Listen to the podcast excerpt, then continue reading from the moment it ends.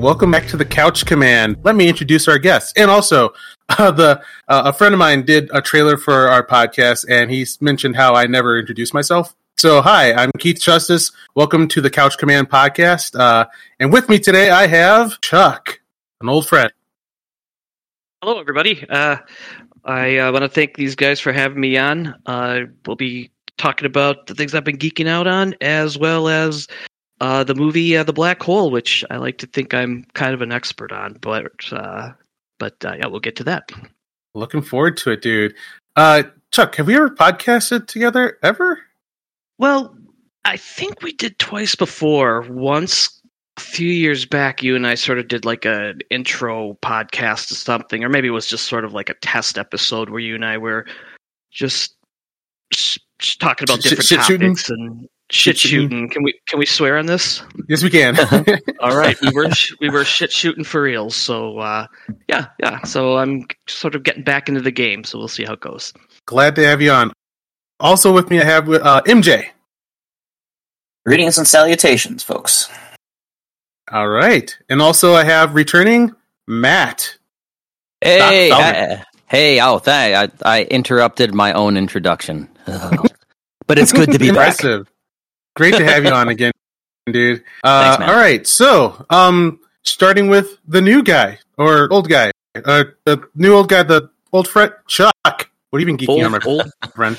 the old person of the group. The, the friend, the new friend, the new old, the friend who's not, but the all right. all right, Something else. Fred. of similar age to all of us, but uh, we're we're, we're get on, Chuck. What up, man?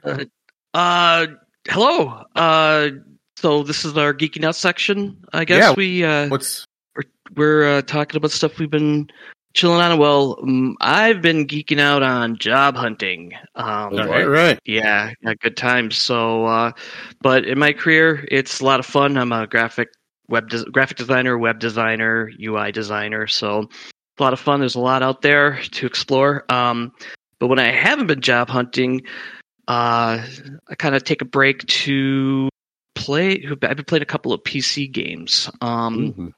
uh, they're indie games. One is called Monster Train, and the other one is called Fights in Tight Spaces. Um, Monster Train is kind of like a uh, how would you say? It's sort of a tower defense game where hell has frozen over, and you play as uh, the minions of hell, and you're on a train delivering this crystal to uh, unfreeze hell, and you're fighting against angels and uh, sort of like heavenly beings.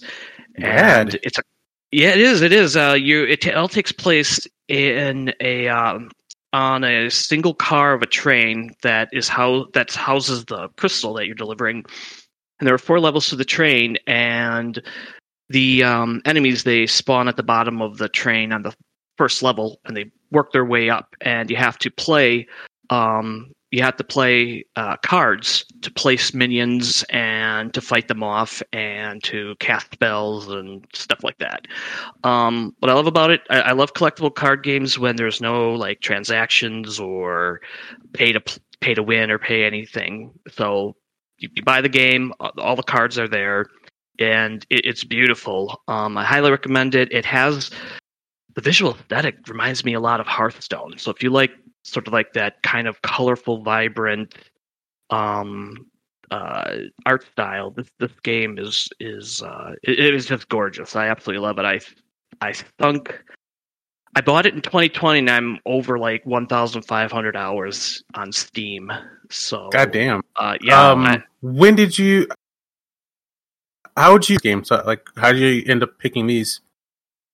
Um, well, uh, PC Gamer, I saw an article on PCGamer.com and they were saying, um, okay, if you love the game Slay the Spire, which is kind of similar in a way, um, these are sort of alternatives you could play to Slay the Spire. Slay the Spire, and right. I absolutely love Slay the Spire. Uh, it's another kind of. Uh, I'm not saying it's not really a tower defense game, but you're sort of working your way through a map, and uh, you run into different encounters. And again, you you play cards you uh, from your from a deck and of minions and abilities.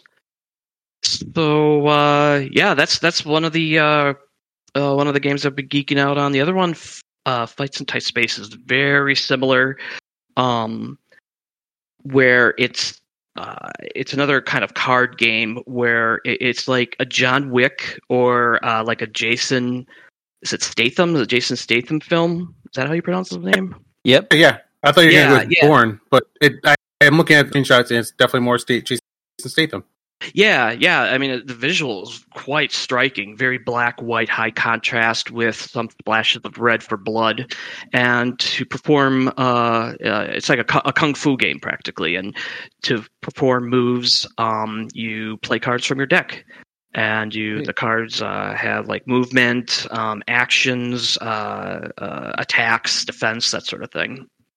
Awesome. So, so really quick, I want to go back to uh, to Yeah. Monster Train. It's Yeah. uh, it's interesting. If I had seen this, just like pictures of it floating around online, there's no way I would have stopped and looked at it. I would have been like, "Oh, another mobile game? No, thank you." Mhm. Um, because that's really like to me, like initially looking at it, that's what it makes me think of. But this thing has gotten amazing reviews on wow. Steam. Um, yeah, like uh, the all reviews is overwhelmingly positive, and it's all like pushing sixteen thousand reviews. Oh, wow. Um, Yeah, so this is uh, th- oh, go ahead. Sorry. Oh yeah, no, it's definitely not a. It's not. I, I can see how it may feel like mobile because of the kind of c- collecting cards or Yeah. as a card deck. Yeah. And yeah, I I do not care for mobile games um at Yeah. all really. and and and also I just started watching um like a little preview thing of it while you were talking and like halfway through this first preview on Steam there's this uh looks like a blacksmith lady Yes. and she, she looks absolutely ripped as hell she looks freaking awesome yeah, Um, she's actually one of the the better cards you can get because she has like an attack that atta- uh, hits all of the enemies and uh, it actually Ooh. increases uh, the uh, slot on your level so you can place more minions to help push back. Badass well And- you know I mean since oh go ahead Keith sorry Oh, uh, I was going to say, and how many hours have you played? Over Mhm. 1500. Uh, I'm not in Steam right now, God but damn. yeah. it's- Yeah, man. I, I- I felt pretty proud of myself a little while ago. I, was, I, I clocked in maybe 100 some hours on Earth Defense Force, I think. And I was Oh, like, nice. yeah, man, I'm a fucking gamer. And like, oh, Yeah, okay, I'm look gonna at- look at you go. back down. yeah Yeah, let me sit back you've down. entered the realm of Like, professionals Nothing. it really is. It really is. I mean, I remember back in the day playing like Final Fantasy three slash six and putting like eighty hours in and thinking Oh. like, wow, that's my whole life. Eighty hours. Yeah, Yeah, I'm, yeah. I'm looking at the uh, preview videos of uh, fights in tight spaces. I like the visual aesthetic of it. That looks pretty neat. Almost reminds me of the uh, old stick figure kung fu videos that were viral Yeah. about 20 years ago. Yeah, I was thinking that too. Oh, yeah. Yeah, good point. Yeah, and the way I found that video was via um, uh, Alex Navarro from the uh, well, at the time he was at Giant Bomb, but then uh, him and a couple others left to start their own uh, their own group called Nextlander. And in one of their podcasts, he was talking about it, and he was mentioned it's like a collectible. It's like a card game without sort of like mobile the mobile thing you run into with having to pay to upgrade cards and get new cards and i'm like it's all contained in one package and i'm like that's right up my alley what, I wonder if they did they, do go, a Kill did they Bill move game. over to? Mm. uh next lander is What site did- Next. Uh, Lander. they left they left giant bomb now alex navarro brad shoemaker and Vin- vincent caravella um, for gamers out there who are listening uh, they may be familiar with uh, giant bomb uh, but uh, which is a video game uh, eh, it's a video game wiki site but they also had a popular podcast with jeff gerstmann and ryan davis patrick klepek some other folks Yeah, I thought that I found it interesting that like Giant Bomb was founded because those people left uh GameSpot. GameSpot. Yep. Yeah. Jeff Gerstmann Yeah. when he got fired from GameSpot because of Yep. um, notorious- Yeah, giving yeah, giving poor reviews to uh Kane and Lynch. Kane- there you go. and, Lynch. Yeah. and now they've left Giant Bomb to go on, Mhm. onto Nectar, Yep. Yep. which doesn't seem to have a website. Oh, yeah, I, I don't think so. They have a Patreon page, but they also uh they're on Twitch, Oh, I they're- believe, and they have definitely on Yes. YouTube and So now the question is, if I go visit the giantbomb.com website, is the FBI going to open a file on me? Yes, they will. Yes, they will. Um, Got but, some uh, keywords there. Yeah, when I started visiting Giant Bomb, I actually uh, when I signed on to my uh, network, I noticed there was an actual uh, an extra little network in the uh, list to choose from called FBI Van Number Five. so they're they're parked somewhere in the neighborhood, so you better be careful. Yeah. Yeah, watch out- They want watch the out latest and greatest in video game box. entertainment. yeah, that's it. Yeah, That's it. FBI Van Number Five. Yep. Here get come the man in black. All right. Um, anything else from geeking on, my friend? Uh, no, that's that's pretty much it. Um, oh well, one one quick thing we could talk more later, maybe on a separate cast. But I finally received my HasLab uh, Proton Pack. Oh, dude, no, yeah. Ooh.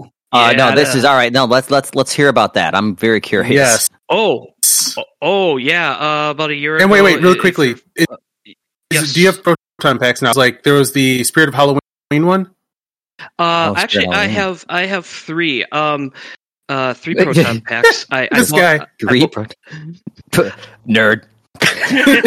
Hey, I should present that. I'll see myself. Awesome. Um, no, man. I- I think you dropped your crown, King. I think you dropped Uh, your count, crown. Yeah, I- that's fucking. That's so awesome. uh, Yes. but I've got three. Yeah, no, no. I'm very, I'm, I'm very discerning when it comes to my proton packs. Since I was a kid, like yeah. when I got the original Real Ghostbusters proton pack when I was a Oh. kid, I missed hated that I, one. I fucking hated it. It was too Oh, small wow. for me. Oh, it was awful. It was too small for me. Yeah, I Oh. wanted one sad as a kid. Yeah, it, it- the the particle thrower was great, but Yeah, um, so what I ended up doing was taking that and making my own proton pack out of a cardboard box and and wires and paper plates, and that felt good. It like actually felt like it fit my body a lot better to like what you see on the screen. Actually, I kind of awesome. agree with that. That that big hunk of plastic that they gave you and those chintzy little straps they put on it, it- it was a little uncomfortable. It yeah, was. yeah, and meant for a much younger age than I guess I was at the time. So, uh, but yeah, so so like the the Spear Proton Pack, I didn't want because it's actually twenty percent smaller than Yep. the actual size. I, I want like my one to one authentic. So I got a um, years ago. I bought uh, like a kit from Anovos, who's not around anymore. They're known for making high quality reproduction props. So like everything from Star Wars to Star Trek. Um, Oh yeah, yeah, I got a bunch of their Trek stuff. Yeah, oh, great, yeah. So you know you know how it is and um, how the Yeah, quality I, is. I miss those guys. Those guys put out some quality stuff. Oh yeah, yeah. Like when I got the pack from them, um, you had to assemble it yourself, but it was all scanned and molded from the original um packs from 1984. Nice. Uh, so yeah, you get you get the fiberglass shell, you get all the parts. You just have to put it all together yourself. Um, but then when HasLab, uh, which is known for Oh yeah. You know, creating uh, mass-produced sort of kick-started toys and props and whatnot. Last year, they they announced they're going to do uh, a backpack based off of the character Phoebe, Phoebe's backpack from Ghostbusters Afterlife. Nice. Dude. Yeah, so I bought two of those and um, got two particle throwers, and holy cow, it's it's amazing. I should uh, I should send you guys some some photos of that, but you can you can easily dig them up online. Yeah, but honestly, you should you should send some photos over, and maybe we can put those in the show notes or something.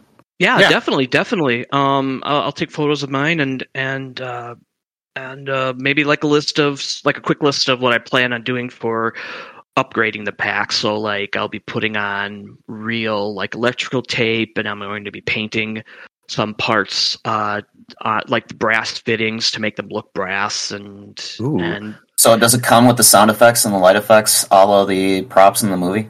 Yes, yes, it does. In fact, Yes. uh, you you have two settings. It's the you have the uh, the afterlife effects where the cyclotron, which is that spinning red thing at the bottom, Yeah, yeah, yeah. um, it's like a continuous spin, like you can see it spinning around. But then you can put on 1984 mode, where instead of it spinning, each of the four round lights kind of light up individually as if it's spinning Nice. around, but it doesn't look like it's you know whirling around. So then you have the blue, the uh, blue, uh, what do they call it? Bar graph, I think they call it.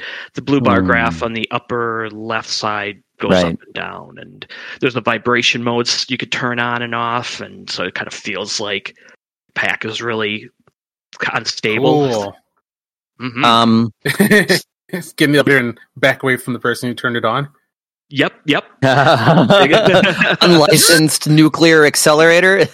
Yeah, yeah. Um, for How does it compare exterminating against these? cockroaches. How does it compare against the Spirit of Halloween?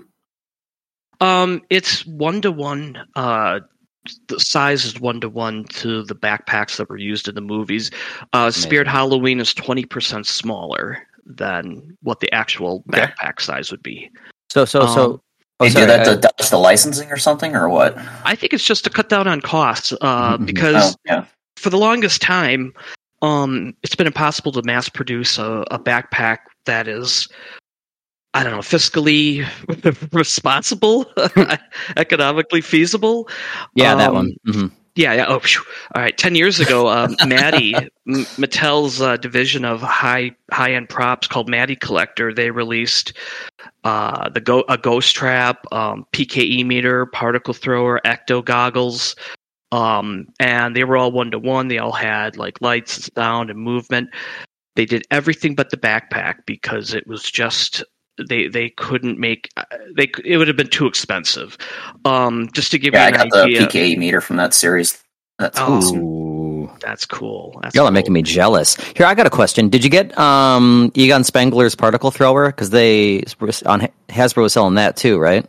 Yes, uh, yeah, correct. And uh, in fact, it connects to the backpack in a way Ah. where you, you don't need batteries, so you can use the particle thrower to turn on the backpack. There's some Oh kind my of god, sensor between Wow. the two.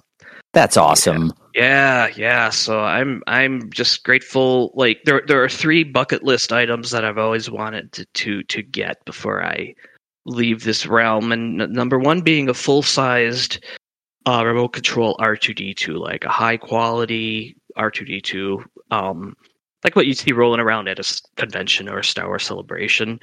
Number two, proton pack. So I got that, and number three, a nice like lightsaber like a high quality lightsaber. And I, uh, fi- I got my backpack, so I'm so happy. I'm excited. I feel like a kid again.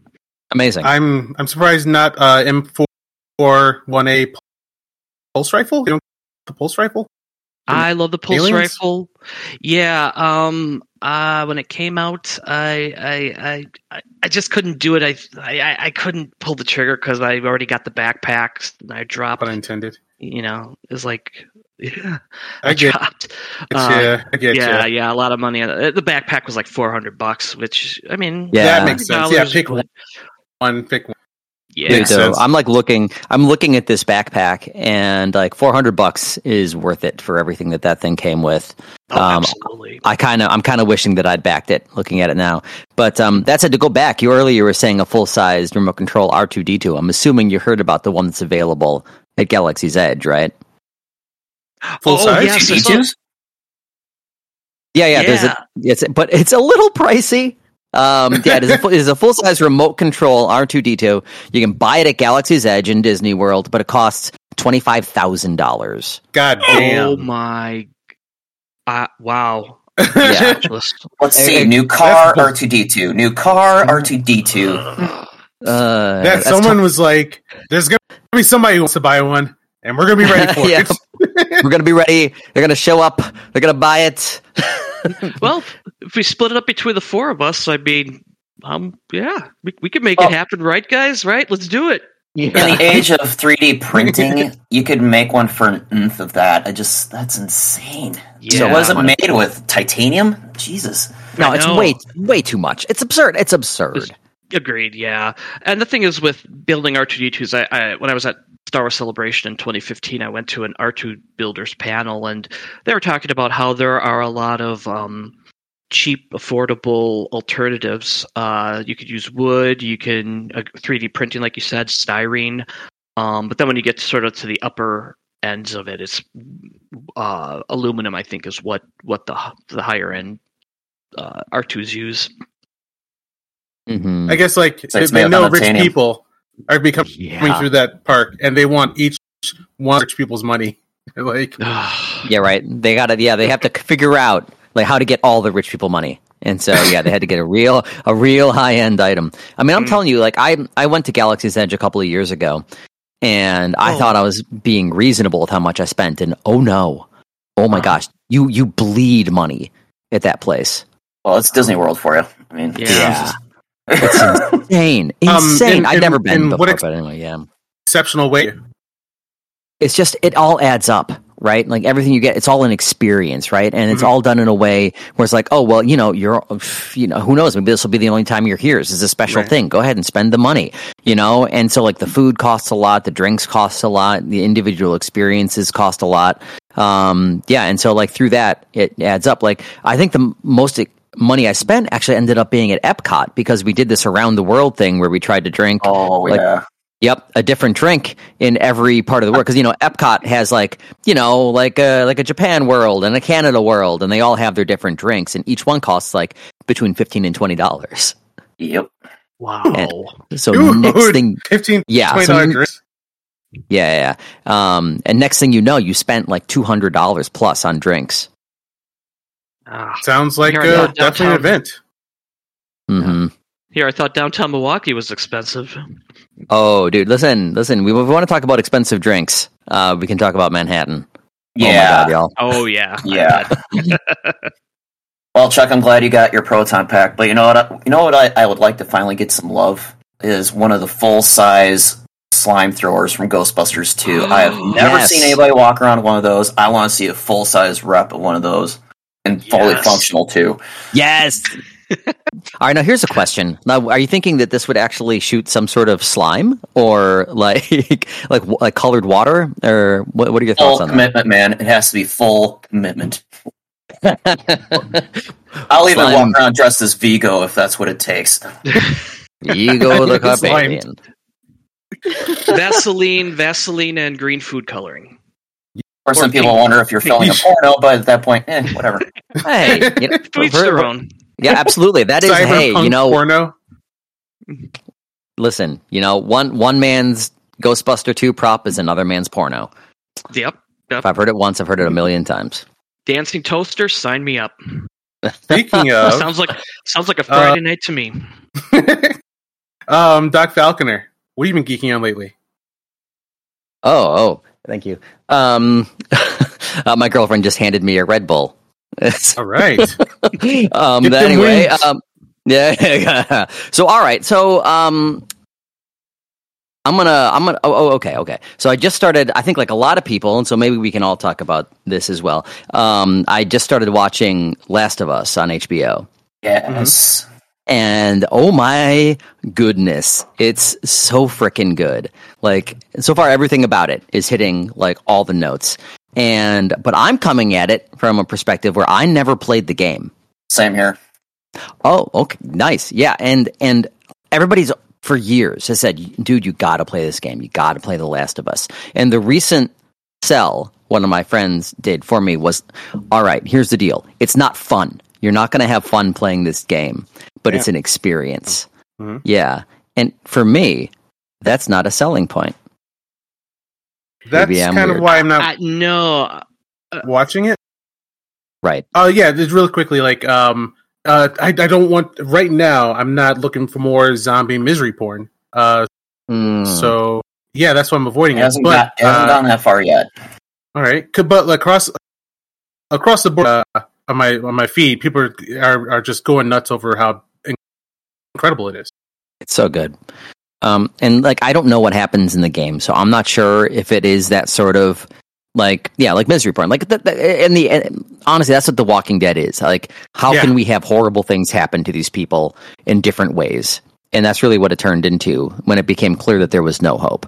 Um, and I'm I'm not getting that feeling from this, but I mean, look, most zombie movies, games, media go the same way, in that, that there's no hope.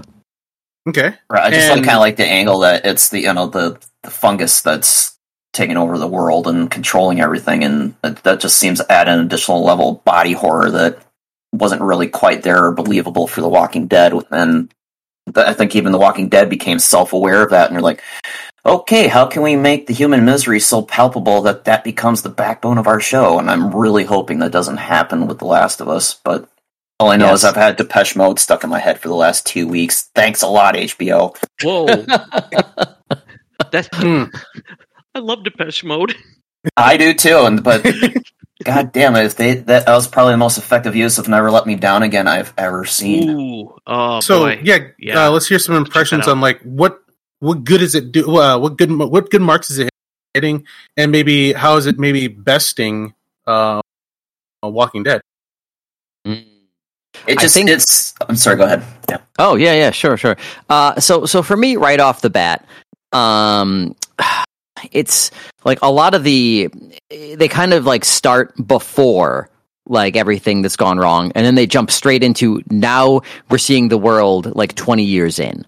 Right, so this is the world surviving uh, twenty years after the zombie apocalypse, and how people have survived, the kind of societies that have sprung up, and how things have changed, and like how kids born into it, how they act and how different they are from people who were around, you know, before the zombie apocalypse struck.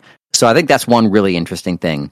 I mean, another thing is obviously it was done with an extreme amount of care. I played like the very beginning of Last of Us, and the very beginning of the show was almost like a shot for shot recreation of what happens in the beginning of the game. And so I think right off the bat, they're saying, hey, listen, you're people who are fans of this game, you're in good hands. Um, All right. We're going to take care of you, and you're going to enjoy this. Unlike poor Um, Halo and then fans. also- Oh, I mean, listen. Halo, Witcher. Yeah. oh yeah, yeah, Yeah. Witcher too. Mm. Oh boy, I mean, the first I really, I really enjoyed that first season of Witcher, and then I tried to watch the second season, and I couldn't get into it. Same. Well, the the the Witcher through uh, at, at this like the the first season was like a little unnecessarily comp and like it kind of wore me out already. And I was like, okay, that's that's enough of that. Oh boy, yeah, I'm really at a point now where um, there's so much media, and we all have so many choices that if Yep. something doesn't grab me pretty quick, I just put it put it down and start looking again. Drink from the fire hose, man. Drink from the fire hose. They're depending on you. Drink from the slime blower. Yeah, the, the way I'm geeking lately I is hear uh, Friday night. certain. the way I'm geeking is uh, like specific purpose.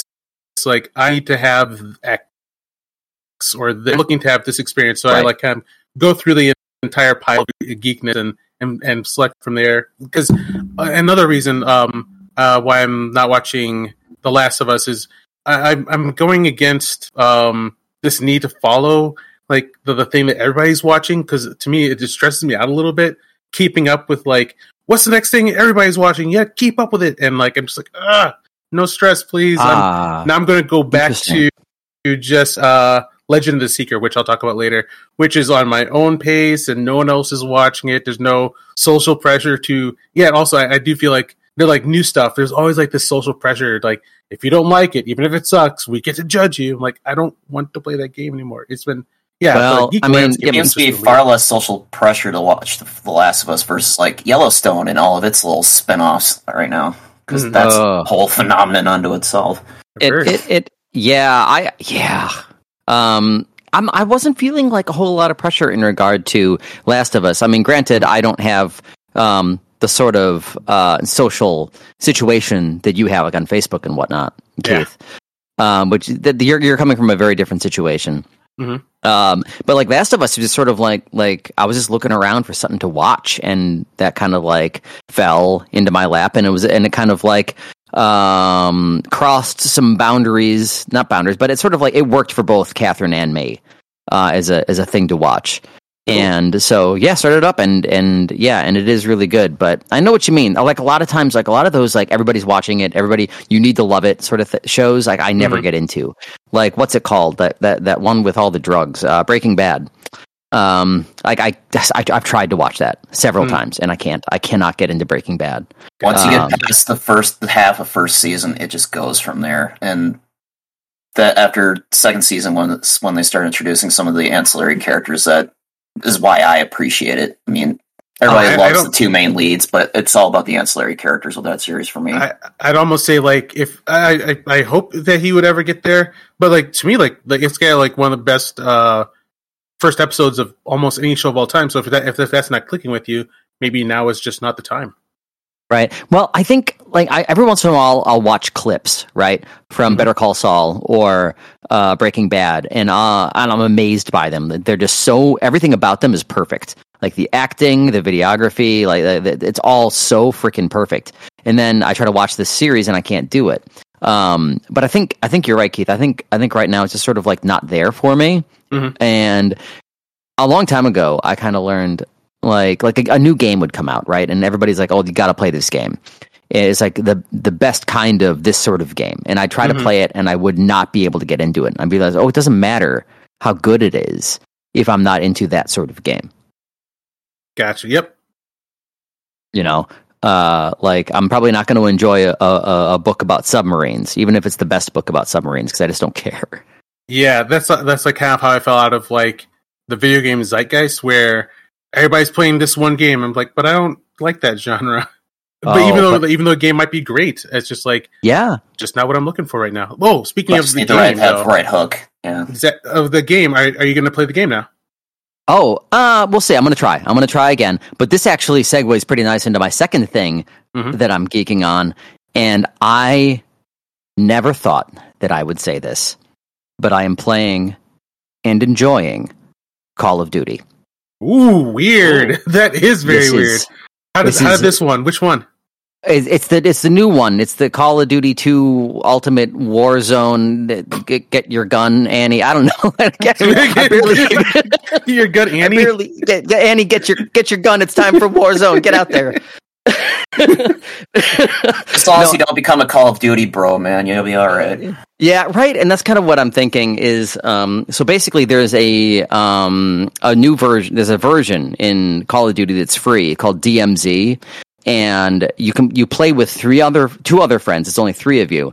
And they drop you into like this area where you can like go around and like collect other weapons and armors and stuff like that and you level things up and you can kind of put together your own gun out of it and everything and then you try to like exit before you get killed by the computer or other people.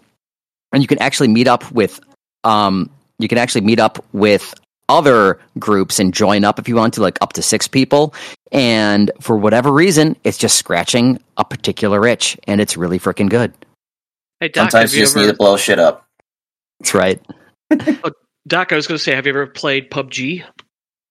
No, I never did play PUBG. That, that's like the um, that's like the, the the tournament thing, like one, one person left standing sort of situation, right? Yeah, yeah. uh, My impression of is it DMZ is uh, I, I've seen uh, some videos on it, and uh, it, it kind of reminds me of that, where there's uh, isn't there like a circle that's constantly shrinking, and Yep. you have to stay with. Yeah, yeah. It, it's just like that. Uh, So it's a battle royale. It, It- it yeah. is. Yep. It is. It is. But like, you don't necessarily have to kill other players. Um, like, there's some times I've played alone, and I've just gone in and done like the little missions I needed to do, and then um, did an exfil, which is like how you run away. You call a helicopter, it comes and picks you up. And um, so, yeah, if I'm playing by myself, I'll just like go in, I'll do my couple of things, and run away. Just so I can get my stuff. Because if they, if you get killed before you do an exfil, you like lose all your stuff. oh, Yeah. that's so So- it's like a multiplayer. You play with some friends, and you go in and you battle to gain stuff and escape. You got it. Yep. All right. What are you playing it on? Uh, PC. Uh, I- but it, Isn't it free to play? Because I'd be up for that. It is free to play. Mm.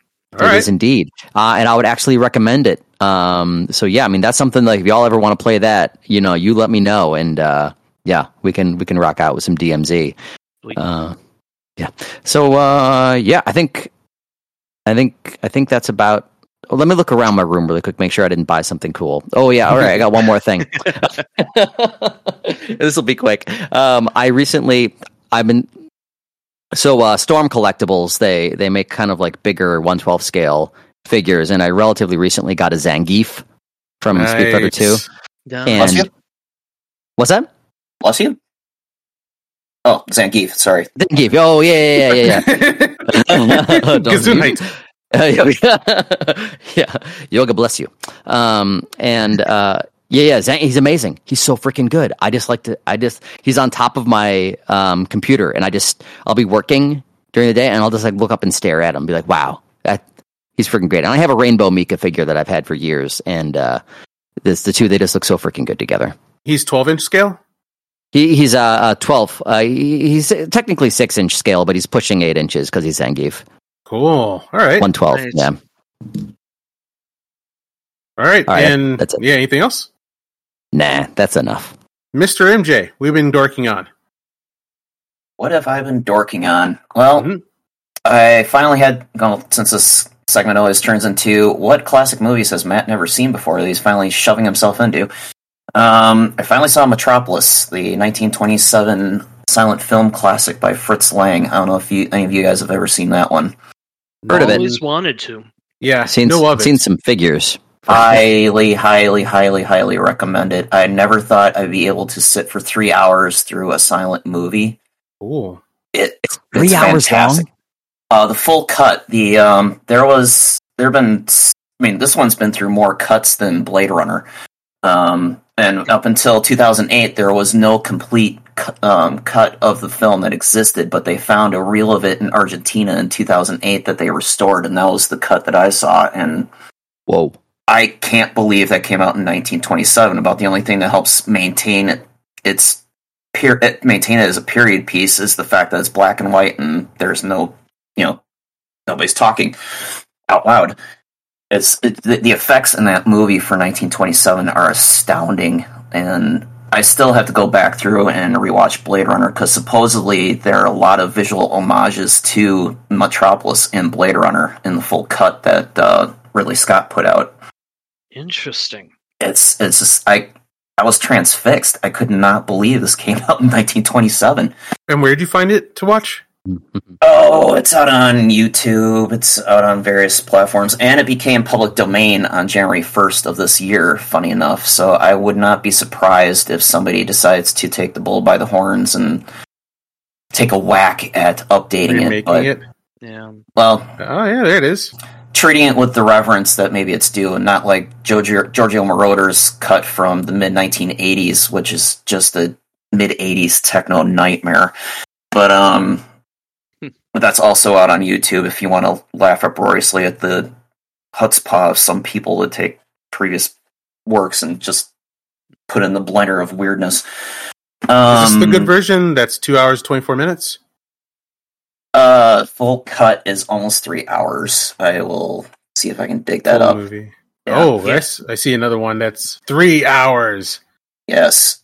So if you guys have never seen Metropolis and anybody who's listening has never seen it, if you are really into all eras of sci-fi, please check it out. I mean, a lot of, I mean, it, it was a social, I mean, it's a German film, and it's got some social commentary of you know the one percent living and breathing on the backs of the ninety nine percent and how that all trickles down. I mean, it, it's it's social commentary that's almost rote at this point because it's been done so much to death. But back in 1927, it was pretty profound, and it just yeah, it, it's a fantastic movie. If you've never seen it, I highly, highly recommend you guys give that a whirl.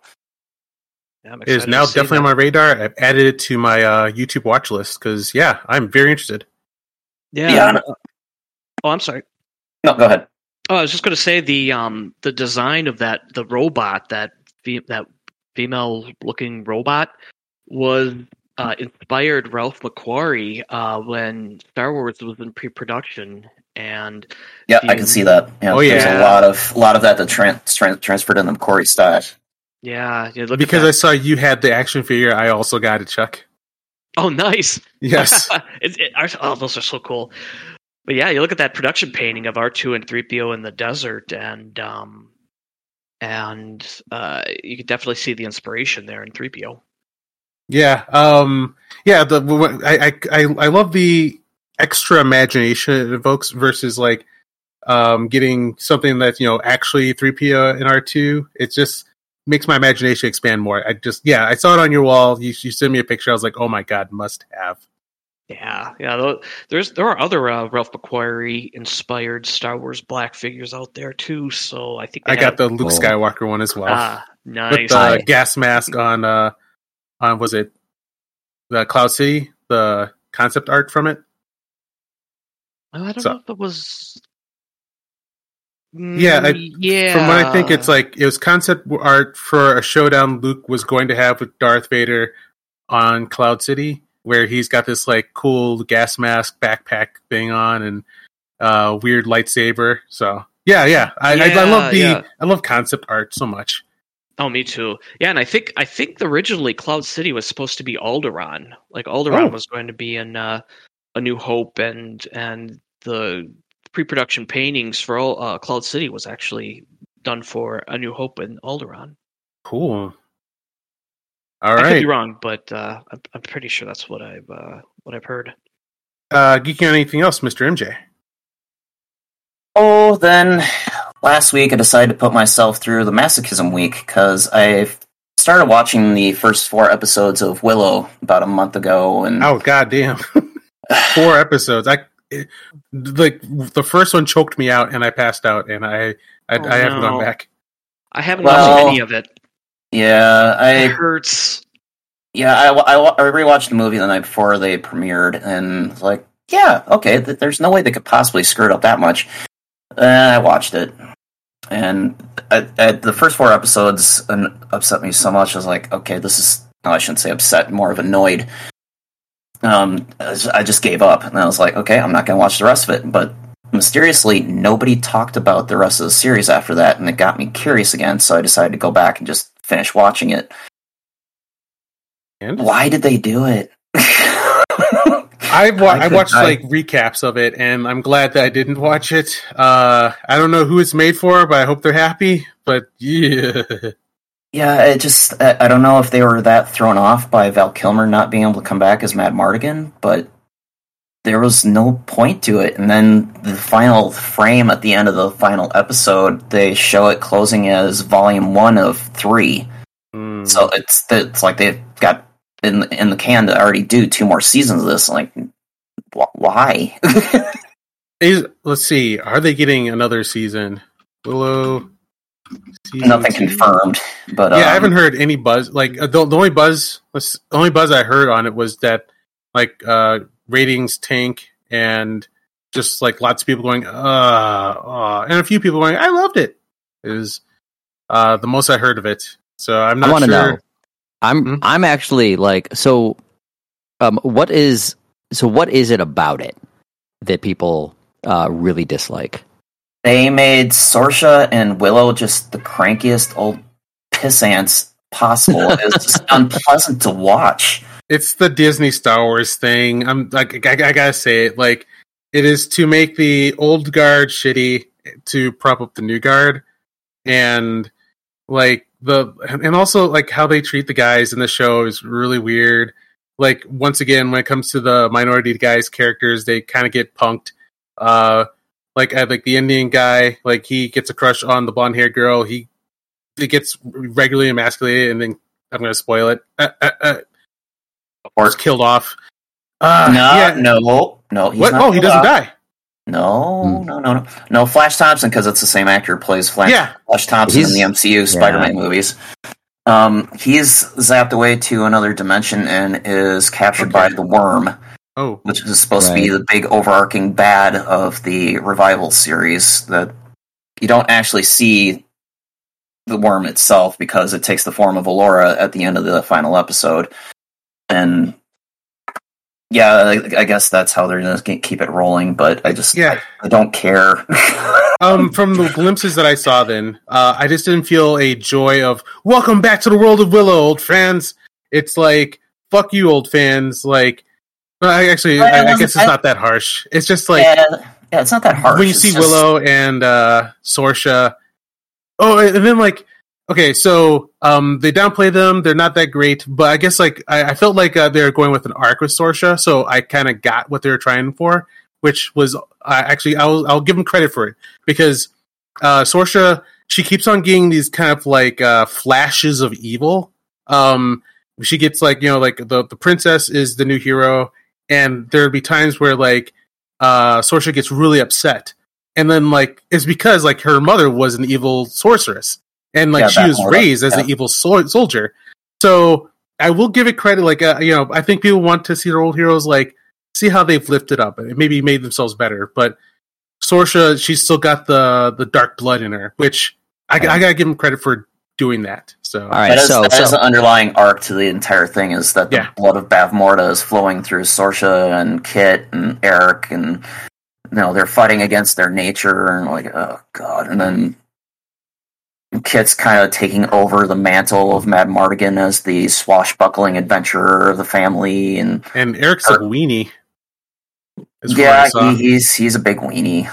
They and you know they try to have the crone be the way that they enchant the entire crew into it and lure Eric over her side, and just it's nothing about the story is compelling to make me want to watch the second the next season. I just it, it kind of bummed me out because I mean the first I mean the movie's I love the whimsy of the movie. It was just a good mid '80s fantasy movie, and I enjoyed it. This this me, mo- the series just seemed to kind of forget what made the movie great. Yeah, yeah, like forget and not care and not try to court. Like, um, I'll say, like, uh, how many of us has watched all of Cobra Kai? Me, yeah, I've seen all of Cobra Kai. Yeah, Chuck, uh no, brother, dude, that to me it's the gold standard of like how you do a legacy sequel. Where in Cobra Kai, like you do have a vast, diverse new cast of rising new heroes who the story is focused on, but like like the the pillars are still the old guard who are fault uh, uh, like slathered in flaws, and but you still love them. Like it, it captures everything you loved about Karate Kid and that era, and lifts the new characters and old characters up so that new and old fans can have fun. Like I, I talked to like, several coworkers whose kids love Cobra Kai. They don't give a shit about uh, Karate Kid. So it just works on all levels where it's like if you've never seen a Karate Kid, you don't care about one, you still have an entrance in and and like uh, can enjoy it. If you did love Karate Kid, welcome back to the universe, and you're welcome. And yeah, like I just wish more stuff would be able to embrace that instead of saying that if you don't like the old, you're toxic, or if you don't like the new, you're toxic. Get over the old because we're trying to replace them. Is what I well. I would be remiss. I would mm-hmm. be remiss in this conversation to not say I watched the entire series of Willow and really enjoyed it. Oh my god! Yeah, and I'm so and, sorry. No, no, I'm listen, sorry that, that I, we've been dumping on it. No, not at all, not at all. Um, listen, I Keith, I feel like you and I have had this conversation any number of times. I think you've had it with other people too.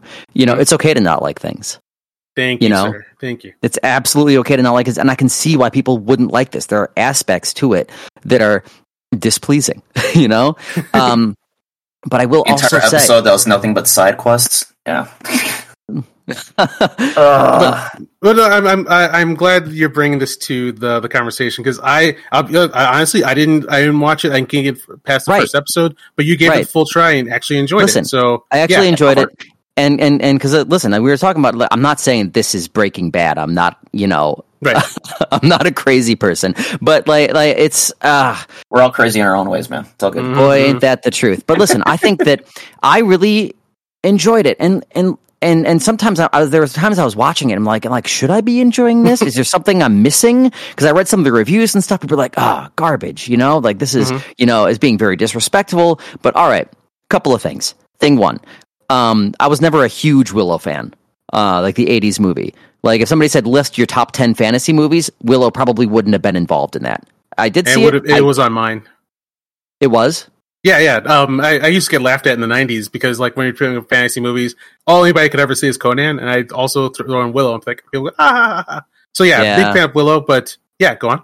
But here's the other thing: is my memory of Willow himself is that from the beginning he was never that great he was always kind of puffing himself up. He was always trying to present himself as being more powerful and capable than he was. And he's a real fake it until you make it kind of guy. I feel like mm-hmm. he's always kind of been like that. And when yeah. they start this off, immediately that's what he's doing. And I also thought that Warwick Davis did an excellent job playing that sort of character uh, mm-hmm. in this. And that was fine, but he was dumping on everyone else around him like nobody could be anything around him. He was just snapping at everyone about everything. It just was draining to watch after four episodes. I, I think without watching it, and yeah, I'm not as qualified as as you two. I think like uh, I think people might want really kind of wanted was to see like hopefully by this amount of time has passed that uh, Warwick Davis and Willow had grown to sure. a better status and and well, stronger over what they right. once were. If I may, yeah. uh, this might be um, this might be a sore spot uh, mm-hmm. that people already have because of Luke Skywalker. Yes. I was going to bring that up too. This is uh, it's uh, was a, uh post traumatic stress syndrome from Last mm-hmm. Jedi and expecting more of it.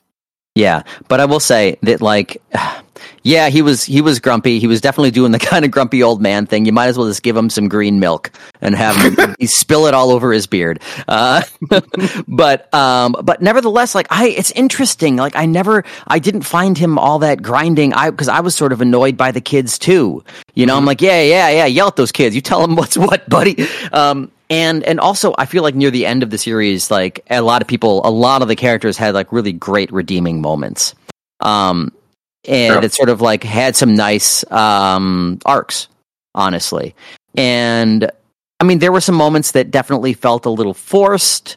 You know, kind of like, hey, this is what you're supposed to do with the series. Now, this sort of character is supposed to do well. These kind of, you know, these ones got to pass the torch, etc., etc. It's like, yeah, that was kind of annoying. Um, but uh, but overall, I did, I felt satisfied. You know, Good. And, I will give the last episode that there were some satisfying resolutions. Some of the threads that they had running through the series, but it's just too bad the pencilment episode was that freaking mud skipper episode and took forever to get across that sea.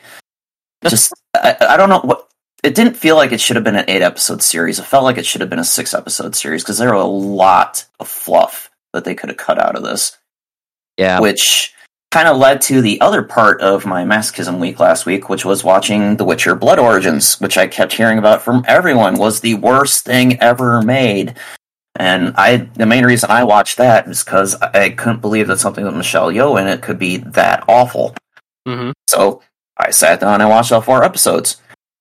That's how you make a well-paced, well edited fantasy series. Was it the perfect series? No, because the voiceovers made you feel like stupid and they're trying to explain it to third graders. But that aside, I thought it was actually a very effective four part miniseries for what the, the story they were trying to tell. Nice. And I hate to say it, that almost like Disney Plus should take some notes from Netflix. You're never going to hear me say that again. But um, I, I and also like I, I think there's like there's like a YouTube culture of um, you're gonna make some mad money if you dump on certain things really, really hard. And if you're like even on, on it or give it a good go or something like that, you're not gonna make as much money. So and yeah, yeah. everybody taking this. Okay, there's got to be a social agenda behind everything nowadays. I'm automatically gonna hate it before I start watching. Like, will you mm-hmm. just sit down and chill out, people? They don't take make the it, money. Take take the story for what it's supposed to be. Take the writing and what they're doing for what it's supposed to be. Stop thinking there's an ulterior motive to every bloody thing. You'll live longer. Oh boy, that'd be nice. Um, yeah, yeah, but I think Keith, um, maybe yeah, that you're right, um, MJ. That that is what people do, and a lot of times, and and Keith, maybe you're about to say this is like that's for clicks. They like yeah. kind of they find that little thing and then they, they say, you know what? People are really pissed off about this social justice thing. Click here and find out more. and, because uh, I am actually like exactly this happened with like um I'm I'm a big fan of the Critical Drinker. I love his videos, and um he did a mad takedown of the Glass Onion. And there's this other YouTuber that popped up was like, I gotta call him out. I'm so sorry. No, this is bullshit.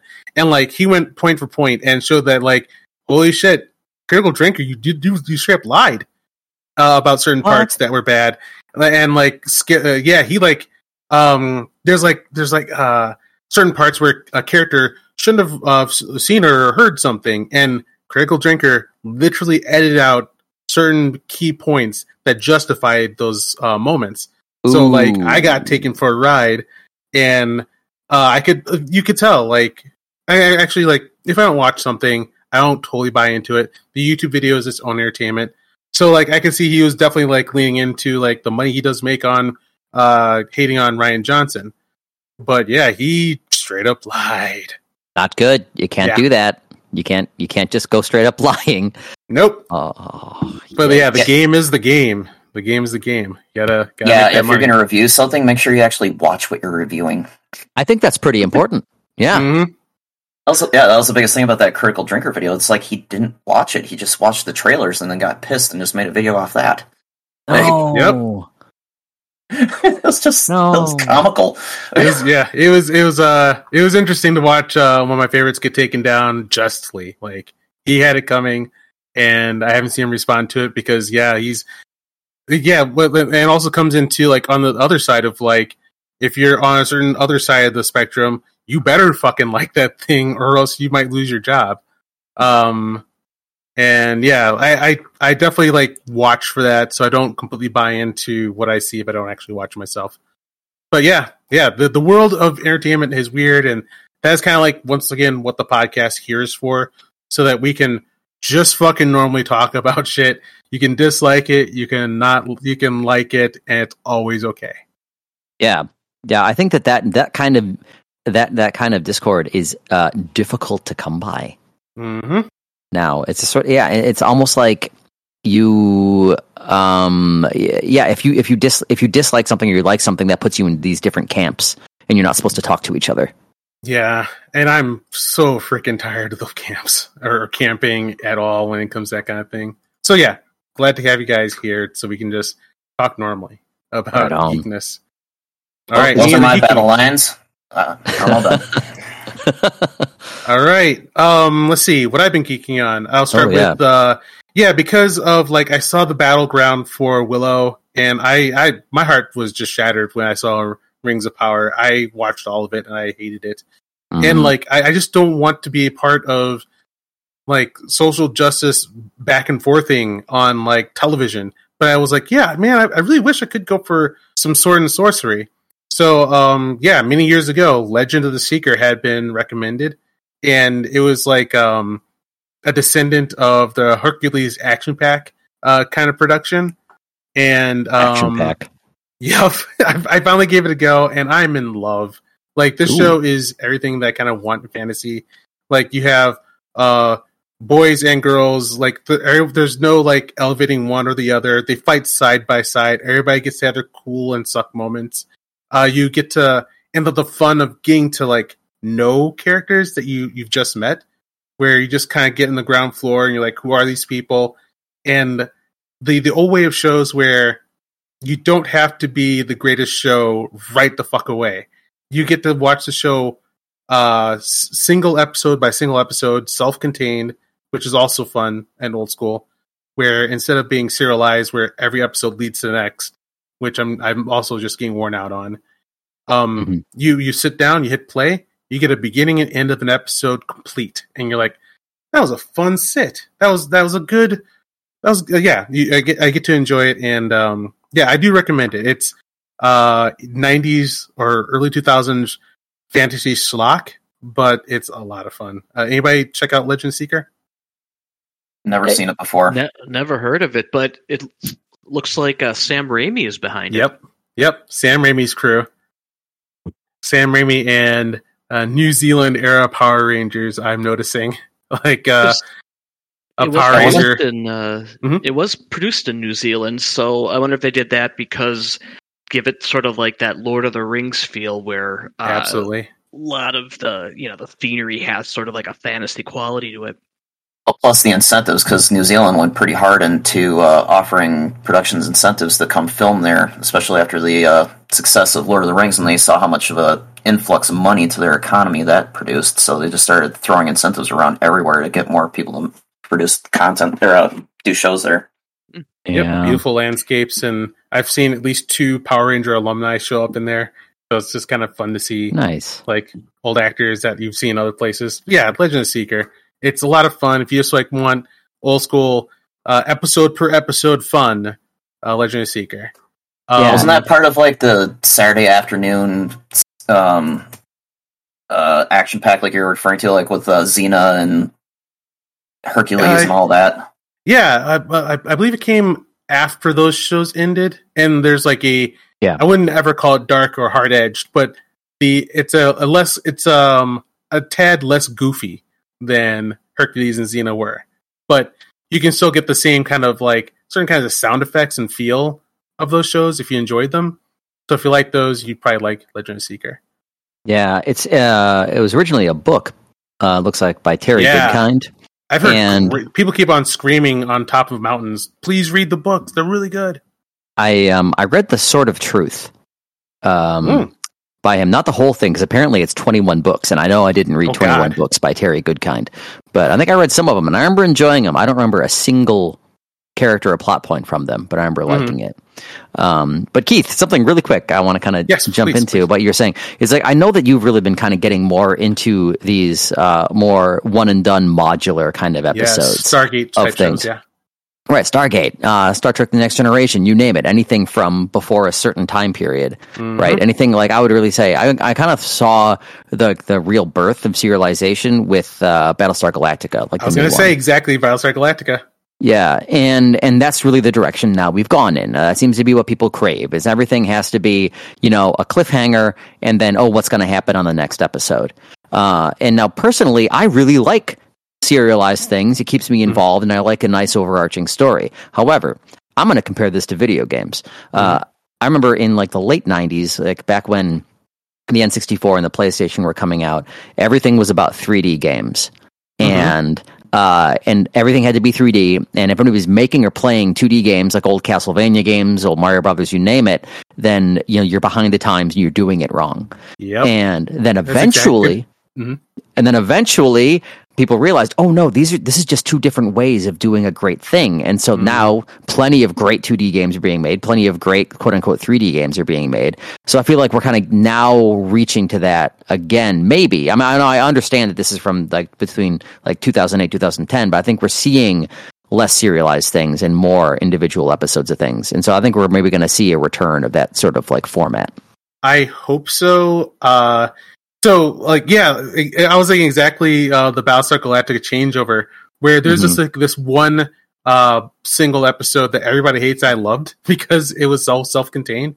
It was like, um, what's that? Apollo? Like he, he, was going on some kind of black market uh, mm-hmm. episode. Oh God, the black market episode. Yeah, people got so mad. I'm like, but like it began and ended. Thank you. Um, but like, and that's why like I stay away from Netflix type shows where it's just like you know like and done with the episode. Yeah but you gotta see the next one. I'm like i gotta go to bed. I i, I gotta do something. Please stop like dragging me to the next episode. I i just can you let me go after one? And i'll come back when i'm ready. And yeah that that's the the uh, frustration that i'm experiencing. But the the unfortunate thing i'm finding though is that um whenever someone tries to attempt these kind of episode the episodic uh shows uh, they don't last. Like, um, uh, was it the real to me the real Star Trek, the Orville, um, Thunder Crushed oh, single so episodes. Good. They were yes, they're amazing, so good. And every season they're struggling like a motherfucker to get another season. It seems like it does seem like it's freaking over. So yeah, I think it is. It's a damn I'm still shame. Holding out hope. No, yeah, I'm still holding out, man. yeah, me too. I'm. I'm. I hope if Discovery I, gets another season, Orville gets another season. Damn it. Yeah, but Discovery does the episode, the episode, the episode, episode. So yeah, like I, I want, I want it to come back, but I think that it just isn't as beneficial to the streaming format that wants to keep you um, stuck to that. I think that's a really, a really good point. But you know, if you think about it, um, mm-hmm. yeah, it's like is what they want to do is right is they want to keep people um, watching, of course, and by that I mean they want to keep us watching month to month, not day to day or hour to hour. So mm-hmm. you um, you know don't cancel your subscription, which is I think one of the big reasons why now they're starting to bring these episodes out uh, every week as opposed to like all at once, so people yep. binge them. yeah, yeah. Know? Netflix noticed. I think they spend all this money to have some people like enjoy it for a week or like a few days and then they're out. Versus, yeah, everybody else is like once a week. We keep you longer. We keep you on longer. Yeah, and and I'm sure you're right. Then a lot of people they're they're they've been watching it. You get a cliffhanger on January 31st, and you know you got to you have to like say subscribe through February whatever to keep watching it. And so yeah, yeah, that's uh, whatever whatever makes the most money. That's what it's going to come down to. And then like and also like um I've found that it's it's fun that I have like an almost infinite uh, toy box to sift through for TV shows that do do that still. So I'm okay. You can, the future can do it at once, and I can explore uh, lots of old anime such as The Dirty Pair, which has been thunder killing it. Oh my god, that show is really good. Um, it also does uh, single episodes. Um, I'd almost say almost uh, the, the, I wouldn't say to its detriment, but uh, since how used we uh, how much we've gotten used to shows building up to uh, an all out finale, um, it was kind of sad that like Dirty Pair, like every episode, self contained, the animation is off the charts, amazing and detailed, and then the last episode is just another pretty fucking great episode, and then it's over. It wasn't a build up of this bad guy over twenty six episodes. It was just like the latest caper. It was really good, and so long, we're out. And you're like, oh, Wow. yeah, Was was it canceled early? Oh, sorry, Chuck. not not canceled. It I the, the just ended its run of like twenty six episodes. I was going to say throughout this conversation, the the kind of show I miss, maybe they're out there and I've just been not seeing them, was sort of the um kind of like the style of X Files or, Cowboy Bebop, where you have this ongoing story, but then what they do is they pepper in a bunch of standalone episodes where if you see them or miss them, whatever. But uh, you know, it just kind of flushes out the world and make things fun and and uh, like I said, I may be missing something out there that's like that, but I always I enjoyed think- that format. I think if you're looking for something like that, um, Fringe. Have you, did you watch that? Uh, no, I've not. Yeah, that's kind of the fun of like what I've uh, like how I've been exploring TV, where like I like this kind of show. What's still out there? And um, I never got too deep into X Files, although I kind of think I might want to try uh, sometime. But um, the other X Files show that people once upon a time just spammed the recommendation of was Fringe. So if you're looking to get that feel again, Yeah, well, not necessarily the feel of the show, but sort of like the the structure of of the stories. Mhm. Um, you know, it doesn't necessarily have to be anime or paranormal or whatever, but that that always stuck with me. Oh, you know what show I think did that really well is uh, Supernatural. oh Is- yeah, Oh, that's something I yeah. need to get back to as well. Yep, they didn't do they. Yeah, I'm. I didn't like watch the last like couple of seasons of that. I want to say, but um, yeah, How many seasons did you watch? Oh, hold on. I can. I'll actually need to look up how many there were. What was it, like, uh, 30, Thirteen. There are 40 a fuck seasons. ton. Thirteen seasons. Uh, then I watched. Uh, I watched eleven. Dude. Eleven seasons. Yeah. I think I got to five, maybe. I gave up after the first. Oh, you didn't, you didn't like it?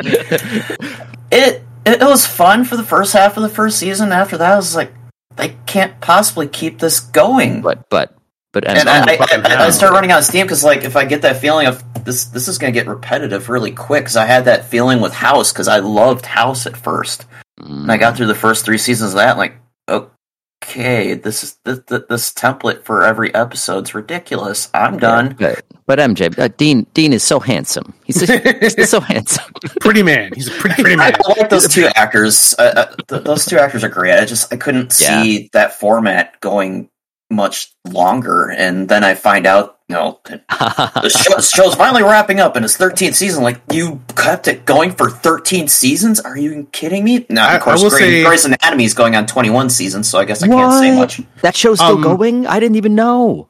Grey's Anatomy is still going strong. Holy It's- shit! So like Supernatural is also that thing that I miss in TV shows where they can afford to not have the greatest first season, and each like Uh, up to where, where I was watching, where I hear it does fall off, but where I was watching, each season really did get better than the last, and Yep. like season Really? finales, it goes so fucking Oh, yeah. hard. I'll, I'll be like, holy fucking shit!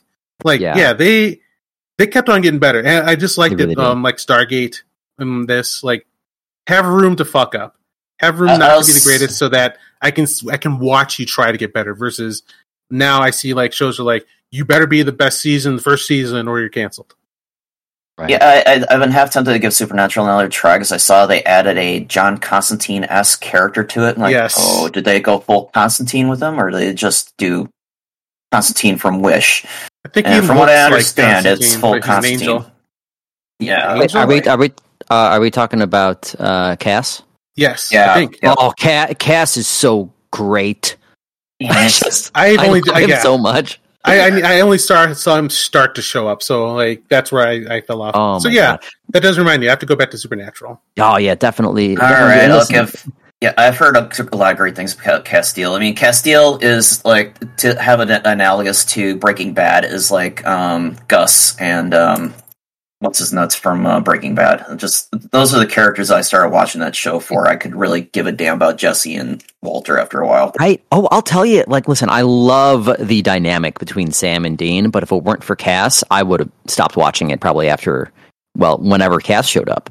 Honestly, um, he, he, was necessary, and they they make you care. But listen, um, yeah, you know, give it another shot, and and if it's still not for you, then yeah, you know, and and I'll I'll tell you what, I'll give Breaking Bad another shot. I, I furiously boycotted Supernatural so hard. Furiously. I was so mad because like it was. Were you were you friends while that I was doing that? Oh, probably. Um, yeah, like because like I was a Buffy the Vampire Slayer fan, hardcore. Mm, I was mm, that angel to to the, the core, and to me, Supernatural was like the the shitty version of Buffy.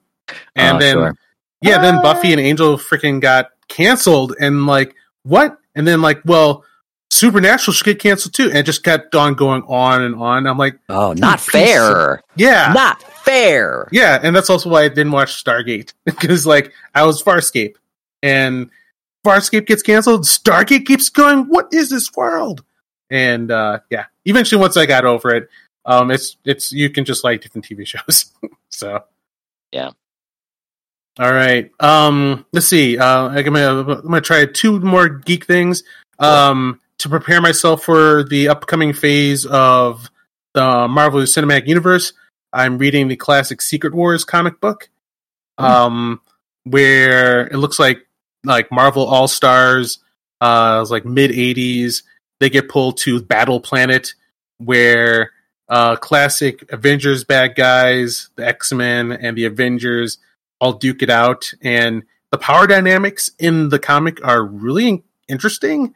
Uh, I feel like I'm reading it before the big explosion of the X Men because the X Men are punks. Like they can't take Spider Man. Spider Man will show up and and take the whole squad. They can't keep up with one guy. And um, there's like a, a major part in it where Colossus gets hit by a guy with a crowbar and nearly fucking dies. And just kind of like, whoa, what? What? Yeah, like where did he get hit? You, he got hit in his ribs by a guy with a crowbar from the. But was it in his uh, metal? Was he? Well, yes, he was metal in metal form. form. That's, what? that's yeah. while, while, you're reading it, it's like a magical crowbar. What the hell? A super crowbar. A super like, crowbar. When you read it, like the big fucking dogs on the the uh, playing field are Iron Man, the Hulk. Um, like if if anyone who can take a real hit is Iron Man, the Hulk. Um, and some of the bad guys. And Doctor Doom can take basically everybody on every team. Um, yeah. But yeah, the power dynamics are amazing. Like freaking Wolverine got one shot by Spider Man. Spider Man just backhanded him out of like the entire fight, and it's just kind of like weird to see this happen. But I mean, That's like when you can also, tell who are the best selling titles at the time. Yeah, but then like also there's a there's a fun aspect to it where like the X Men being the underdogs kind of makes you root for them more because they have to fight harder to survive. And when they do make a win, you're like, all right, go X Men. So I can see like probably that's what people are feeling as the X Men started to rise. Um, yeah, and I'm just kind of like reading it to see who I think is going to be in the upcoming Secret Wars movie, where I'm guessing this is why um, Wolverine is coming back. He's definitely has to be in Secret Wars. Or are they are they going to do a Secret Wars movie? I thought they were going with the whole Kang dynasty thing, and that was going to be their Kang was going to be their big bad for the next two phases. Uh, I guess, oh, there's Secret Invasion and right Avengers Secret Wars is coming.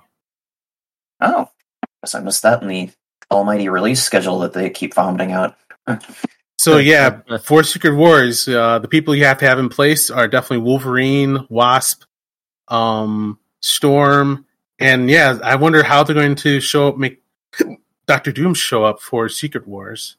Oh yeah, look at that! 2026, the final movie of Phase Six. I'll be darned. Yeah, right. yeah. Before that happens, like they need to have themselves one killer Doctor Doom. So finally, it, yeah, it's gonna be interesting to see how they pull all this stuff together. And so, so, so, so, do you recommend reading Secret Wars? Is it good? Are you enjoying it? Um, I think I would. Uh, there's, it's not like it's not like a masterpiece of like you know Alan Moore or Grant Morrison level, but it's just kind of like this fun time capsule of like what once was and what's probably going to be, and just enjoying this mishmash of like a toy box of characters, um, all mixing up and Ah. fighting each other and arguing against each other, and someone saying, you know, wait, I'm the leader. No, you're the leader, or this and that, and like seeing like, um, like Captain America or Professor X, Professor X and Captain America like team up together, or hearing Wolverine talk smack to Spider Man. It's kind of yeah, it's a lot of fun. I would definitely recommend it. It's it's pretty robust. I.e., back in the days when big crossovers were actual events versus nowadays where it's like, oh god, sales are sagging, quick, crossover, crossover. Get him, get him, get him in there, get them all in there. Beautiful events instead of like freaking financial obligations, which is Oh, when I had to tap out of comic books. I'm like, look, I don't want to know everything that happened.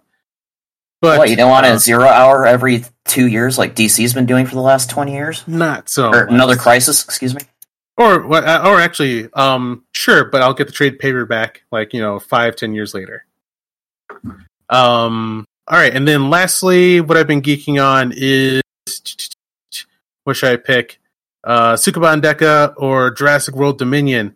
Um, I'll say really quickly, Jurassic World Dominion against everyone. I loved it. I I even I'll even go as far as say loved it.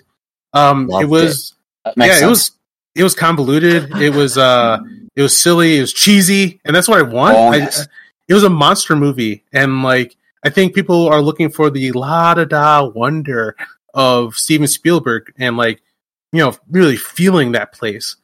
But if if you want like Indiana Jones monster movie adventure, that's I had a blast with freaking uh, Dominion. Um, I've been wanting this for a long time. Ever since like I, I read the first Jurassic World uh, book, and I was like, okay, fuck yes. How do we get this to Dinosaur Planet and danger in like neighborhoods? And they kind of hit that mark, and there's just like lots of fun of like the, the motorcycle chase against raptors through a city. That was kind Um, of cool. yeah, great showdowns. Um, yeah, I- and like yeah, like uh, the new characters, the pilot chick, she was fun. Yeah, I, I, uh, The apology say- to Justice Smith for the last movie. Yeah. yeah, Justice Smith, he, he was not emasculated horribly, which was uh, Ah, appreciated. Um, yeah. Uh, did anybody get? You guys see it? Did you guys hate it? I watched the entire Jurassic series leading up to that, so I was kind of reindoctrinated to everything going into it. I thought it was a fun end cap to the entire series. I'm kind of hoping that it is the end cap to the series because don't see how they can do any more with that story. But yeah, it was it was a good campy fun movie. Yeah, can't fun. I haven't seen Um, it. I, I haven't seen. I think uh, that or the one leading up to it. Um, but I keep kind of meaning to, and I really like hearing that you enjoyed it. Uh, that you both enjoyed it. So like, yeah, maybe I'll uh, I'll check it out now. Yeah, yeah. If you're looking for dinosaur monster movie action fun and not like, you know, so it's not going to be that thoughtful, you'll be okay. If you want to see someone outrun raptors through a city, that, well, yeah, that, that chase was so much fucking fun.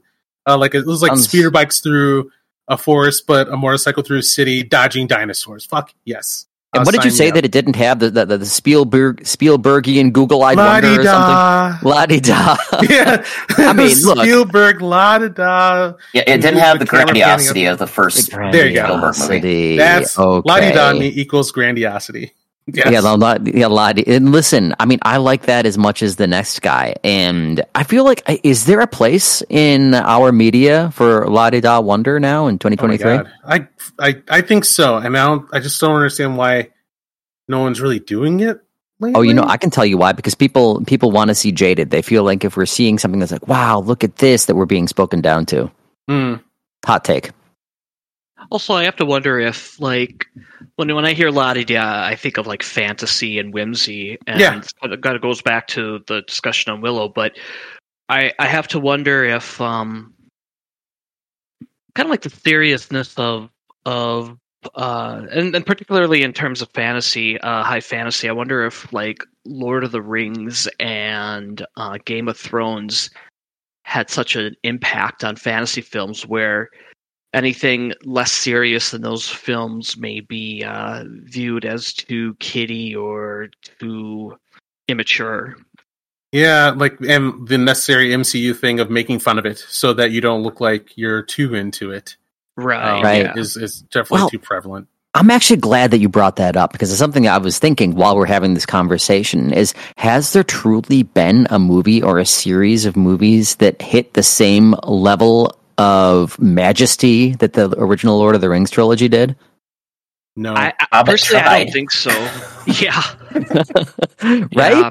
It's been 20 years. Well, I think See- the thing with, with Lord of the Rings, it, it it seems like one of those tentpole film experiences that happen rarely in our lifetimes. Like, for example, Oh, going yeah. back to Jaws and Star Wars and the creation of the blockbuster movie as we know it. You know, there's only been so many films that kind of got everybody's attention worldwide. Like Jurassic Park being one of the original for the first Jurassic Park film being one of those.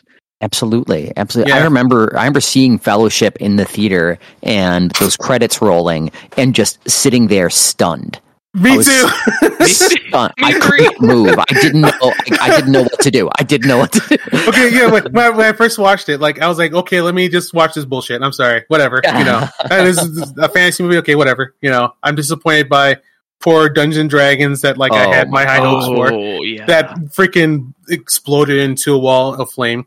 And then like I like the, the that that that openings like voice happens, and then like the the part where um I just went, this is the greatest movie I've ever seen. Was like when um uh freaking Saruman was fucking up Gandalf and spraying him around the room and threw him up into the sky. I was like, what the fuck is happening?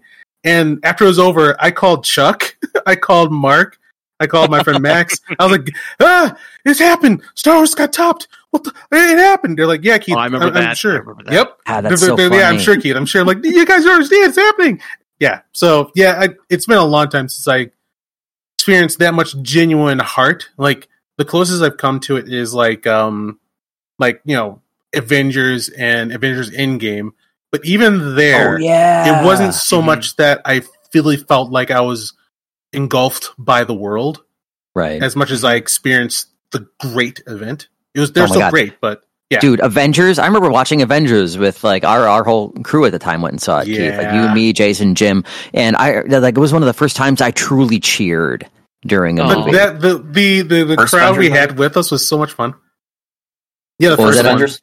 yes, yes, yes. First Avengers. Yep. Like when when that guy when he said, and that guy's playing Galaga, and they actually went to shot the guy playing Galaga, the, the crowd just erupted in laughter. That was some most fun I've had in the Oh, theater ever. good Joss Whedon when he was when he still cared. yeah. Yeah. Okay, and then I'm going to say one last thing I've been geeking on, um, which would be the Keep. Uh, I Oh, the Michael Mann movie. yeah, that was so much fun and such a bizarre transportation to another world. It's about like um, it, it, it's fun going into not knowing. Oh so, like- yeah, the keep, oh God, yes, I'm glad you saw it. dude. It's so Um, weird. I love it. I love it. This is like the perfect like just bizarre '80s. Mhm. What are we? What are we even doing here? The, I, you know what? I, Oh, I, I don't mean to jump in on this. Sorry, bud. But like, Please, this is this is one of those like rainy Sunday morning on TV movies.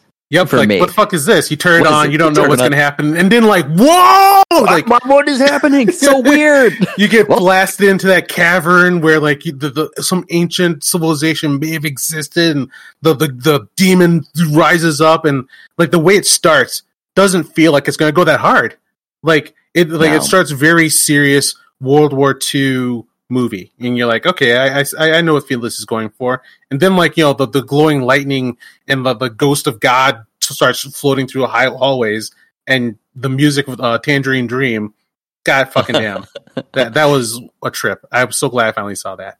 Oh, dude, I'm gonna rewatch it now. that This you brought it up. Yeah, I, I love World War II films, um, both you know fictional and whatever. But but this this was crazy. Like I, I I've always seen the movie poster, you know, throughout the decades, and I'm like, oh, that's such a cool poster. I should look into what that movie's about. I had no idea it's about Nazi soldiers resurrecting a demon or something. Yeah, it's, it's basic. It's a Cthulhu Satanic Panic encounter, hmm and Nice. um, yeah, by by the end of it, you can tell that something happened uh, with the production because like there's like these sudden fast cuts, and suddenly people are dying late too fast. Um, Yeah, that ending. even though it's the cut, of, the cut of that ending is just atrocious. It's so abrupt. You can tell yeah. the studio stepped in. Yeah, it- yeah, all its faults involved, it's still I cannot recommend it highly enough. Like it, Well, there's like a s- elsewhere in the Highlander weird universe. feel Did you to read it. the book? No. There's a book of this. It is adapted from a horror novel that came out in '81, and it was one of those deals where they optioned it as soon as the book was written and published. Dude, Huh. Ooh. And it sounds like it was originally a three and a half hour film, but had to get cut down. Maybe Yeah, that's I- why. Uh, I would throw down real money for the full cut of that, and I, I hope. absolutely. Um, yeah, I wonder I- if Michael Mann would even dare going back to that. I- He- he's he's because I've read interviews with Mann. He sounded very jaded by the entire experience. Just probably why he hasn't gone back to the horror fantasy genre since. Um, I do really. I I the last I, the last time I saw this, like in modern times, I guess Mm-hmm. was like maybe six seven years ago. I watched Mm-hmm. this when I was sick with the flu. I just remember posting up and just at, uh, you know waking up from fever dreams and like I'm going to watch The Keep. Oof, that sounds fun. It was You- great. You know how much the demon looked like Apocalypse from the X Men? Yep. Yeah, Yep. he does. I wonder if there's a connection. Definite All right, apocalypse that being- vibes. That being the end of what I'm geeking on, before we close up the episode and uh, go on to the next episode where we review the movie, uh, has there anything in geek news worth talking about that's been going on? I feel like there's been some things that happen. Well, I had Yeah. a question to pose to all of you. Um, they came out with the nominations for the awards season this week, the Oscars and the Razzies. Yes. Yes. Question I wanted to pose to you guys: What movies do you think were snubbed from one movie from the Oscars, and which movie was snubbed from the Razzies? Oh, I don't watch enough movies to know. Sadly Yeah. enough. I would I- say that. Uh, uh, I'll, I'm I'll go sorry. fir- I'll, Yeah, go, please go. I'll go first if that's okay. Yeah. Um, I thought Nope was a definite snub by the Oscars. I thought that should at least have gotten a few technical awards, if not for the screenplay, because I love that freaking movie. But Hold on. nothing- It's the, the. Batman got nominations over Nope. Ew. Nope. Didn't get anything. Nothing. Whoa. that's a crime. It should have at least like special effects stuff were amazing, and that's ridiculous. I, I, Exactly. I'm going to say it's because of it. Like to me, Nope is on the same level as Tremors, and Tremors probably didn't gain Oscar nominations either. Like and like it's just because of their question. genre, likely. Hmm. Because uh, Tremors also like it's, it's the same feel, kind of almost uh, structure to it, and I understand why Nope didn't get it uh, because it the fun creative movies like that just don't hit with the Oscars. Well, even Mia Goth, who uh, was in uh, the movie X and um, its spin-off, I'm forgetting the name of the spin-off at the moment, uh, she was going on record this week as saying how the Oscars just hates horror movies and Oh yeah, and fantasy and sci-fi, all of that. They may get tech technical achievements, um, but anything else they really don't get attention for. But that, that being said, with Lord of the Rings, uh, the last one, the um, Yeah, Return of the King, won every single nomination, um, which was like 11, 12, 13, I forget. But a lot of people were like, uh, a little Like, too yeah, late. yeah, well, I think it's because it, it meant to be. It was more for the accomplishment of all three films as opposed to just Yes. Return of the King. I think Right. that was too large for like the Oscars to ev- try to even ignore. Like you know, box Yeah. office and technical and all the achievements it hit. Like you just Yeah. could not deny that one. Yeah, But yeah, with Nope, if, you know, it was such a Spielberg send up from Jordan Peele. I figure like at least a Yeah. couple of the Academy Award voters would have gone, "Oh, okay, we get it." But no, yeah, for for cinematography or something at least. You think? right? Um, I do want to say I'm looking at some of the nominations here, and I believe there was a mix-up. Um, I see that uh, Morbius has been nominated for a Razzie, Mm. and I'm assuming that they meant to give it an Academy Award for Best Picture. I'm preparing myself We for did see the uh, movie, right? Morbius. it's I haven't seen time. it yet. That's all I I have a I have a dark feeling that I might like Morbius, so I'm I'm bracing yeah, I myself for that one. haven't, I haven't seen it either. well, I haven't seen it either. But Let's I'd put like it this to. way, Keith. Did you like Catwoman? The first one, uh, not the exactly. first one, the only one. First one. Oh. yeah. Yeah, yeah, um, no. Uh, I- I- it was uh, it was uh, definitely an experience, and I gave it a lot of Morbius is. Catwoman level awful. Whoa, We'll see. We'll see. that's we'll see. epic. I want to watch it more now. Yes, I'm very curious about what Morbius does. It doesn't have anything as epic as the basketball scene from Catwoman. Oh. or or the seesaw scene from Daredevil, but it's the dance scene from Matt Smith. It's like, oh my god, why Matt? Why? but speaking of the Razzies, I also thought they. I don't know why they went so hard after the movie Blonde, which wasn't that awful. It wasn't great, but wasn't awful. But Moonfall, I thought was a big exception from their nomination list. Fuck yes, Moonfall. I love that movie. I'll champion it to the rest of my days. That was so much fun. Um, really quickly, uh, not to keep on going what I geek on, um, but I did want to talk about the Oscar award nominee uh, Tar because uh, yeah, a friend was like, "Hey, let's watch uh, Oscar nominee, see what the world, what the buzz is about." Um, did anybody watch Tar? I'm gonna watch that probably tonight or tomorrow. No, I don't know anything about it. Holy Uh, it's God, it's good. Oh, okay. Yeah, um, it's a character study about a woman who is rising in like the uh, orchestra conducting world, and she makes some choices, and uh, bad things happen, and like it's just such a a perfectly like serious snobby movie. There's no like it, it's away from the dorkness that I usually enjoy, and and I loved it. Like that movie's gonna stick with me forever, and I I can, um can I spoil like the, the No. there's like a final shot. Okay, there's a final shot that um won't make sense and it won't change the trajectory of what you're seeing. Oh, here all I'm gonna say is you wouldn't expect a snobby movie like this to make a Capcom reference, but Okay. I like that. uh, art art fart movie its climax is something that is a massive capcom video game reference Wow. and when it happens like Huh. without when it happens you you won't know it unless you have played that game a lot but then i was just like sitting through the credits and it was like yeah capcom and this game like what the fuck like- Whoa. yeah this movie like you wouldn't Intrigue expect someone- Rising. yeah, you wouldn't expect a snobby movie like this about uh, orchestra and life and, and pianos and, and cellists to end with a deep cut about Capcom. How deep And then we it talk- cuts to how black. Deep we, how deep we talking here? well, Um, the final the final shot is Cate Blanchett ha- Hadouken uh, uh, a piano. I, I, uh, I like. I won't go. I, I won't say pay good anything more, see that. But yeah, see. I mean, see it, honestly, then, yeah. Because like you, Oh. you, the way you're expecting the movie to end Oh is definitely God. not in a Capcom world. Let me tell it's you, not, no, like- they, they don't go into the Capcom world, but yeah, it's Chuck, Chuck, you said you said that, and I'm like, well, I think it's got- I think it's got to be deeper. um. I'll, I'll say it's just like A nerd. ah, I, yeah. That, uh, that's okay, enough. yeah, don't I- tell I us. won't- Don't tell won't us. We gotta watch Yeah, it. Yeah, I, I, I, it's a it's a great uh like just uh like late Saturday date movie, chill. You will be swept away. The the pacing of the like a lot of movies like I watch. I like taking pictures of them because they, they hit these beats that maybe go whoa, oh, awesome. This I was completely enthralled. No pictures whatsoever. The story just swept me away. So that, and then lastly, and, and then I'm done.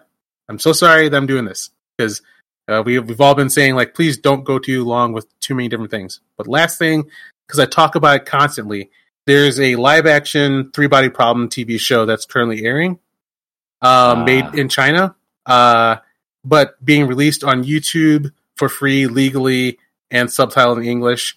And I do highly recommend it. Like, if you don't want to read the book, this is staying amazingly faithful to so many beats and feels of the book that uh, a lot of fans are pretty happy. They're adding a little bit more. Like the book is there's there's a good amount in the book, but you wouldn't think it'd be thirty fucking episodes worth. But yeah, here we are. Um, and it releases like five per week. So Is that fan sub?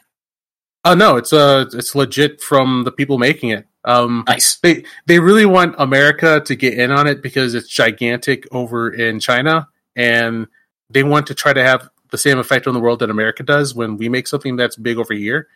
And also, they wanted to beat Netflix to the punch, um, because it's their cultural like touchstone of like, Oh, holy right. shit, like we've we've hit our own Game of Thrones, and then Netflix like, sure, we'll make one too, and then I. China's like, fuck that. Yeah, it's like wait, wait, wait, hold on, no, no, no, no, no, we got it, we got it. Don't Mhm. worry. Yeah, yeah. So- um, that's in. That's I forgot that. Yeah, th- there is one being produced already for Mhm. Netflix. But That's Is it a the Game of Thrones or- guys. It's a series. yeah, the Game of Thrones guys. Yep, Game of Thrones guys and Rian oh, Johnson. Oh no. Rian Johnson. Oh Yes. no! No, no, no, Rian Johnson, the Game of That's Thrones right. guys. I'm like, But Rian, you know, Rian, Luke Skywalker is in it, and he's so angry and weird. He's just always in the background, just getting beat up, just constantly in the, in the oh. background, just getting. I'm so in the stomach. bad at Jedi now. You know, choking I'm, on his blue milk. I'm trying to take it easy on Rian Johnson because it, it's starting to feel like more or less Jedi was an aberration as yep. what I filmography, but I, I'm still leery. I mean, he just came out with a new series on uh, Peacock called Poker Face with uh, Natasha Lyonne that I really want to check out, but Hmm. there's still that thing in the back of my mind of it's Rian Johnson, though, and I'm still on the fence about how I like- really feel about Glass Onion. I, I while I was watching Last Jedi, I knew he was doing that on purpose. Like he, well, like not so much fucking up the story, but he was trying to hurt us. Um, not in a malicious Oh, way, he was but he was. yeah, he wasn't trying to, and not as as overtly a malicious way, but he wanted. He's like, I got you. I got you in the theater. There's no escape. I'm gonna make you feel all this, and and he, he fucking did it. So like, yeah, I, down the road, I got the Rian Johnson trilogy so that we can have a a full conversation about what he is as a filmmaker. Where we start with like one of my favorite movies of all time that he did, Brick. That one, I used to like just Looper. make. I used to make sure everybody watched it. Looper, not so much. Um, I would say that maybe as a as a fourth one. I like I like Looper a lot though.